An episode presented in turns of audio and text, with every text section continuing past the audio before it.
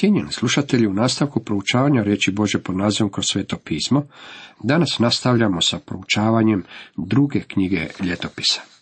Osvrćemo se na poglavlja 25., 26., 27. Tema koju sada obrađujemo ima za naslov vladavine Amasije, Uzije, Jotama i Ahaza. Amasijina vladavina. Amasiji je bilo 25 godina kad se zakraljio. Kraljevao je 29 godina u Jeruzalemu. Mati mu se zvala Joadana i bila je iz Jeruzalema. Činio je što je pravo u Jahvinim očima, ali ne sa svim srcem. Mislim da bismo mogli reći da je bio umjereno dobar kralj. Kad je učvrstio kraljevstvo, pogubio je časnike koji su ubili kralja, njegova oca. Pogubio je ljude koji su ubili njegova oca, ali im sinova nije pogubio. Prema onome što je zapisano u knjizi zakona Mojsiva, gdje Jahve zapovjeda, neka se očevi ne pogubljuju za sinove, ni sinovi za očeve, nego svatko neka gine za svoj grijeh. U ovome je bio poslušan Mojsijevu zakonu. Ovo je vrlo važno načelo. Nikada nećete biti suđeni zbog grijeha kojeg je počinio vaš otac ili vaša majka. Vi ćete ići na sud na temelju onih grijeha koje ste vi počinili. S druge strane, možda ste imali vrlo pobožnog oca ili majku, međutim nećete ići u nebo na temelju njihove pobožnosti. U nebo ćete ići zbog vjere u Isa Krista koju vi budete pokazali. To veliko načelo izneseno nam je i u ovome tekstu. Potom Amasija skupi judejce i svega judu i Benjamina, razvrsta ih prema obiteljima, tisućnicima i satnicima. Pošto popisa od 20 godina pa naviše nađe 300 tisuća izabranih momaka za vojsku, vičnih koplju i štitu. Počeo se temeljito pripremati za rat. Također je unajmio i neprijatelje, plaćeničku vojsku iz Izraela. Ali k njemu dođe čovjek Boži reče, kralju, neka ne ide s tobom izraelska vojska, jer Jahve nije s Izraelcima ni s Efraimovim sinovima, nego idi ti sam, ponesi se junački u boju, inače ćete oboriti Bog pred neprijateljem, jer Bog može pomoći i oboriti. Ovaj čovjek je upozorio Amasiju neka se u potpunosti pouzdava u Boga. Ipak je mogao mnogo naučiti iz Asinog i Jošafatovog primjera. Trebao je znati da Bog ne želi da on unajmi plaćenike iz Izraela. Tada Amasija upita čovjeka Božeg, a što će biti od sto talenata koje sam dao izraelskim četama? Boži čovjek odgovori, Jahve ima da ti dade više od toga. Tada Amasija odvoji čete koje mu bjahu došle od Efraima da se vrate u svoje mjesto. Ali se vojnici razgnjeviše na judejce i vratiše se u svoje mjesto plamteći od srđbe. A Amasija, ohrabriv se, povede narod, ode u Slanu dolinu i pobi deset tisuća sirijskih sinova. Amasija je poslušao savjet kojeg mu je dao Boži čovjek. Odvojio izraelske plaćenike od vlastite judejske vojske i poslao ih njihovim kućama natrag u Izrael. Nakon toga Bog mu je podario pobjedu nad sejerskim sinovima. Ta se bitka odvila na obalama Mrtvog mora. Poslije toga, kad se Amasija vratio razbivše domce, donio je bogove sejerskih sinova, postavio ih sebi za bogove i počeo im se klanjati i kaditi im. Izgleda nam nevjerojatno da ovaj čovjek i ovakav čovjek učini ovakvu stvar. Međutim, ovaj podatak iz Bože reći otkriva nam pokvarenost i želju za prijestupima koja se nalazi u ljudskome srcu. Dok je on to govorio, kralj ga upita. Tada se Jahve razgnjevi na Amasiju i posla k njemu proroka koji ga upita, zašto tražiš bogove toga naroda koji nisu izbavili svoga naroda iz tvoje ruke? Jesi li postavljen kralju za savjetnika? Prestani, zašto da te pogube? Tada prorok ušutje, ali nadoda, znam da te Bog odlučio uništiti kad to činiš, a ne slušaš mojega savjeta. Nakon toga je izbio građanski rat. Tada judejski kralj Amasija smisli i poruči izraelskom kralju Joašu sinu Jehovo, sina Joahaza, dođi da se ogledamo. Amasija je rekao, hajdemo se ogledati oči u oči, prsa o prsa. Izazivao Izraelce da zaošte protiv njega. Joaš je Amasiju odgovorio malom usporedbom. A izraelski kralj, Joaš, odvrati judejskom kralju Amasiji. Libanonski je trn jednom poslao glasnike k libanonskom cedru i poručio. Daj kćer mome sinu za ženu, ali su divlje zvijeri libanonske prošle i trn izgazile. Potukao si je pa ti se srce uzobijestilo i tražiš slavu. Radi ostani kod kuće. Zašto izazivaš zlo i hoćeš da padneš i ti i svi judejci s tobom? Drugim riječima, ova je usporedba bila drugi način na koji je Joaš rekao. Ako ostaneš kod kuće i baviš se isključivo svojim poslom, neće ti ništa biti. Ali Amasija ne posluša, jer tako bi Jaša odredio Bog da ih preda u ruke Joašu zato što su pristali uz edamske bogove. Amasija nije želio pristati na takvu pogodbu, pa ipak mu je bio povrijeđen ponos. Vidimo da je Bog izvršio svoj sud nad njim.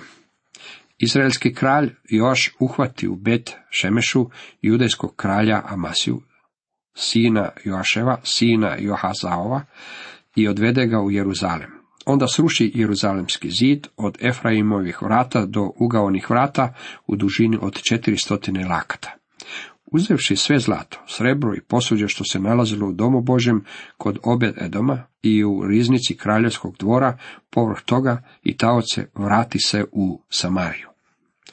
Naravno da je ovo za Izrael bila laka pobjeda. Radilo se o ispunjenju prorokovog upozorenja. Znam da te Bog odlučio uništiti kad to činiš, a ne slušaš mojega savjeta. Otkako je Amasija ostavio Jahvo, kovala se protiv njega urota u Jeruzalemu. Jako je pobjegao u Lakiš, poslaše za njim u Lakiš ljude koji ga on ljubiše. Odande su ga prenijeli na konjima i sahranili kraj njegovih otaca u Judinu gradu. Uzijina vladavina.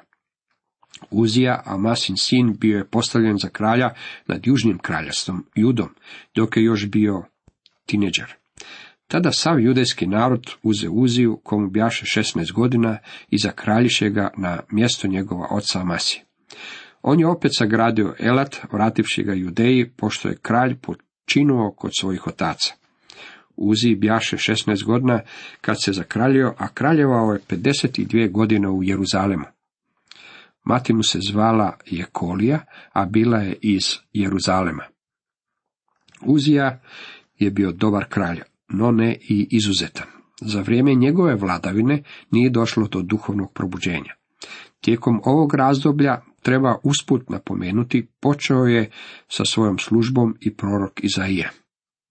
Bio je odlučen za službu nakon što je umro kralj Uzija, kao što o tome čitamo u Izaiji šestom poglavlju prvom redku, kako smo mogli vidjeti sjeverno kraljevstvo nije imalo niti jednog jedinog dobrog kralja.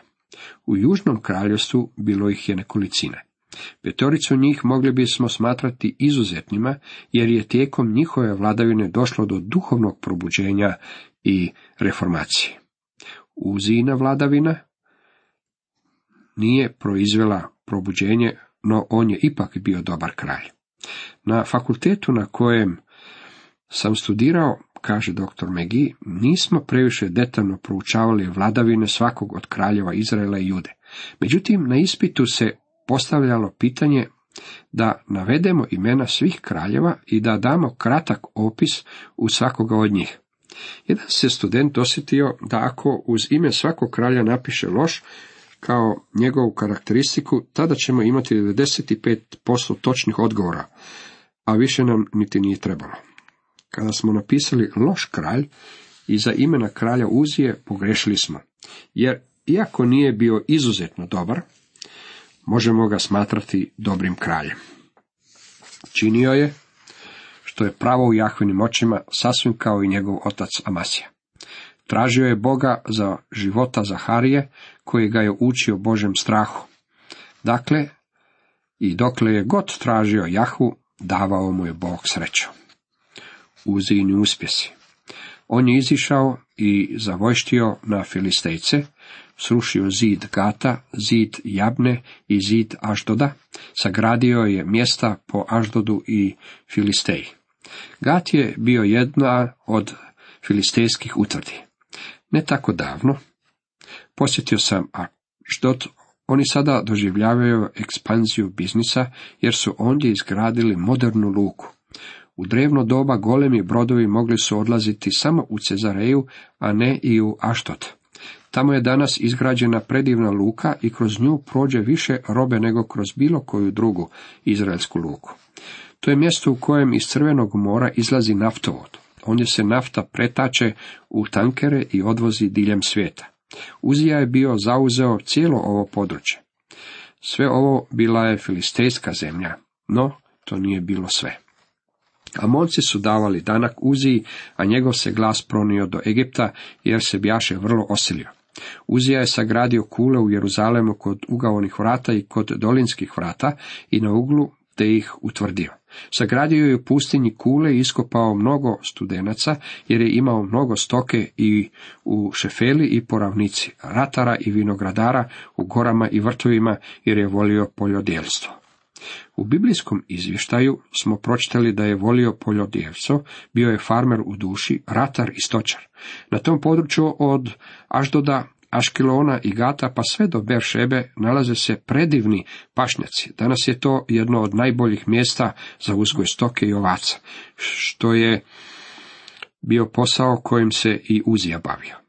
Zatim se prema gori Karmel nalazi Ezdralonska dolina, koja je poznata po svojim voćnjacima, a poglavito vinogradima. Pročitali smo da je Uzija uživao i u obrađivanju zemlje volio je polodjeljstvo. Uzija je imao vojsku vještu boju koja je išla u rat u četama po broju, kako ih je izbrojio tajnik Jejl i nadzornik Masja, pod upravom Hananije, jednoga od kraljevih knezova. Svega je na broj bilo obiteljskih glavara, hrabrih junaka, 2600. Pod njihovom je upravom bilo silne vojske 307.500, boju vičnih ratnika da pomažu kralju protiv neprijatelja. Južno kraljestvo Juda bilo je snažna vojna sila u ono doba. Uzija je pripravio svojoj vojsci štitove, koplja, kacige, oklope, lukove i kamenje za pračke. Napravio je u Jeruzalemu smišljene bojne sprave, iznašače nekoga graditelja, da stoje na kulama i na kruništima, da bacaju strele i veliko kamenje. Pronio mu se glas nadaleko, jer je uživao čudesnu pomoć sve, dok se nije oselio. U drevnom ratovanju ljudi su upotrebljavali određene strojeve koji su bili kadri bacati kamenje. Također su imali naprave koje su odapinjale strelice bez da ih zateže ljudska ruka. Također su izgrađivali lukove velikih dimenzija koji su mogli izbacivati strelice na velike udaljenosti. Zanimljivo je zapaziti da je kralj Uzija bio odgovoran za novu metodu ratovanja koja je u njegovo doba bila uvedena. I Uzija, kao što smo to vidjeli i kod svih drugih kraljeva, čak i onih dobrih, imao je pukotinu u svome oklopu. Naime, svaki od njih imao je svoju slabost, imao je svoju ahilovu petu. Tako je i sa svim ljudima danas.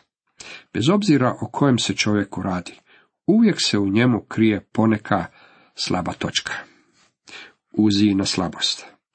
Ponekad je uspjeh nešto najgore što se može dogoditi bilo kojem od nas, jer se zbog svoga ponosa možemo previše uzeći.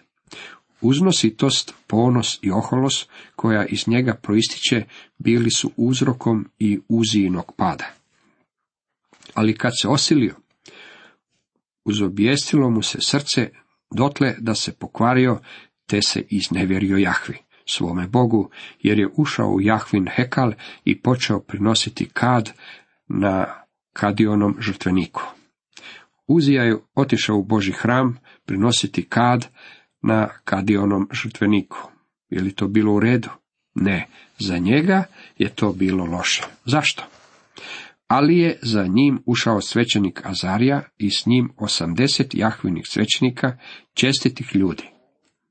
Oni ustadoše na kralja Uziju govoreći, nije tvoje uzio da kadiš Jahvi, nego je to dužnost svećenika. Aronovih sinova, koji su posvećeni da kade. Izlazi iz svetišta, iznevjerio si se i ne služiti na čast pred Bogom Jahvinim. Svećenici su imali puno pravo opreti se kralju u ovom pitanju. Kralj je počeo uzurpirati svećeničku službu. Počeo je činiti ono što je bilo zabranjeno činiti svakome drugome osim Aronovim sinovima. Samo je svećenik koji je poticao iz Aronove loze mogao ući u dio hrama koji se zove svetinja. Ondje se nalaze zlatni svečnjak i kadioni žrtvenik. Tada se Uzija rasrdi držeći u ruci kadionicu da kadi. Kad se rasrdio na svećenike, izbi mu guba na čelu pred svećenicima u domu Jahvinu kraj kadionog žrtvenika. Ovo je bio trenutni Boži sud nad Uzijom. Kad ga svećenički poglavar Azarija i svi svećenici iz bližega pogledaše, a ono gle izbila mu guba na čelu. Brže ga otjeraše odande, a i on sam pohtje da iziđe, jer ga Jahve bjaše udario. Kralj Uzija ostade gubav do smrti. I stanovaše u odvojenoj kući, jer bjaše odstranjen od doma Jahvina. Njegov je sin Jotam bio upravitelj kraljevskoga dvora i sudio je puku. Zemlje. Uzin sin trebao je preuzeti sve državničke poslove, jer je njegov otac trebao ostati u karanteni do kraja svoga života. Ostala uzina djela od prvih do posljednjih opisao je Amosov sin, prorok Izaija. Uzija je počinuo i sakranili su ga kraj njegovih otaca na polju kod kraljevske grobnice rekavši, gubav je. Na njegovo se mjesto zakraljio sin mu Jotam. Uzin pogreb mogli bismo gotovo nazvati sretnim pogrebom. Kršćani ne bi trebali biti predstavljeni činjenice da će jednoga dana umreti. Pavao je mogao reći solunskim vjernicima, nećemo da budete u neznanju, braćo o onima koji su usnuli da ne tugujete kao drugi koji nemaju nade. Kršćanima u Korintu Pavao je rekao, gdje smrti pobjeda tvoja, gdje smrti žalac tvoj. Pogrebi nisu uvijek tako tužni kako nam se čini. Uzin pogreb nije bio tužan. Zašto? Zato što je kralj Uzija bio gubavac. Uzija je bio dobar kralj, međutim Bog je dao da se zabilježi i njegov grijeh on se upleo u svećeničku službu. To je bila točka truleži na jabuci. Njegov greh bio je greh drskosti. Ima mnogo ljudi danas koji griješe po svojoj drskosti i prevelikoj samouvjerenosti. Oni pokušavaju pristupiti Bogu na ljudski način, a ne na Boži način. Bog nam je rekao da mu moramo pristupiti na njegov način. Gospodin Isus Krist je rekao, ja sam put, istina i život, nitko ne dolazi k ocu osim po meni. Evanđelje po Ivanu, 14. poglavlje, šesti redak. Cijenjeni slušatelji, toliko za danas.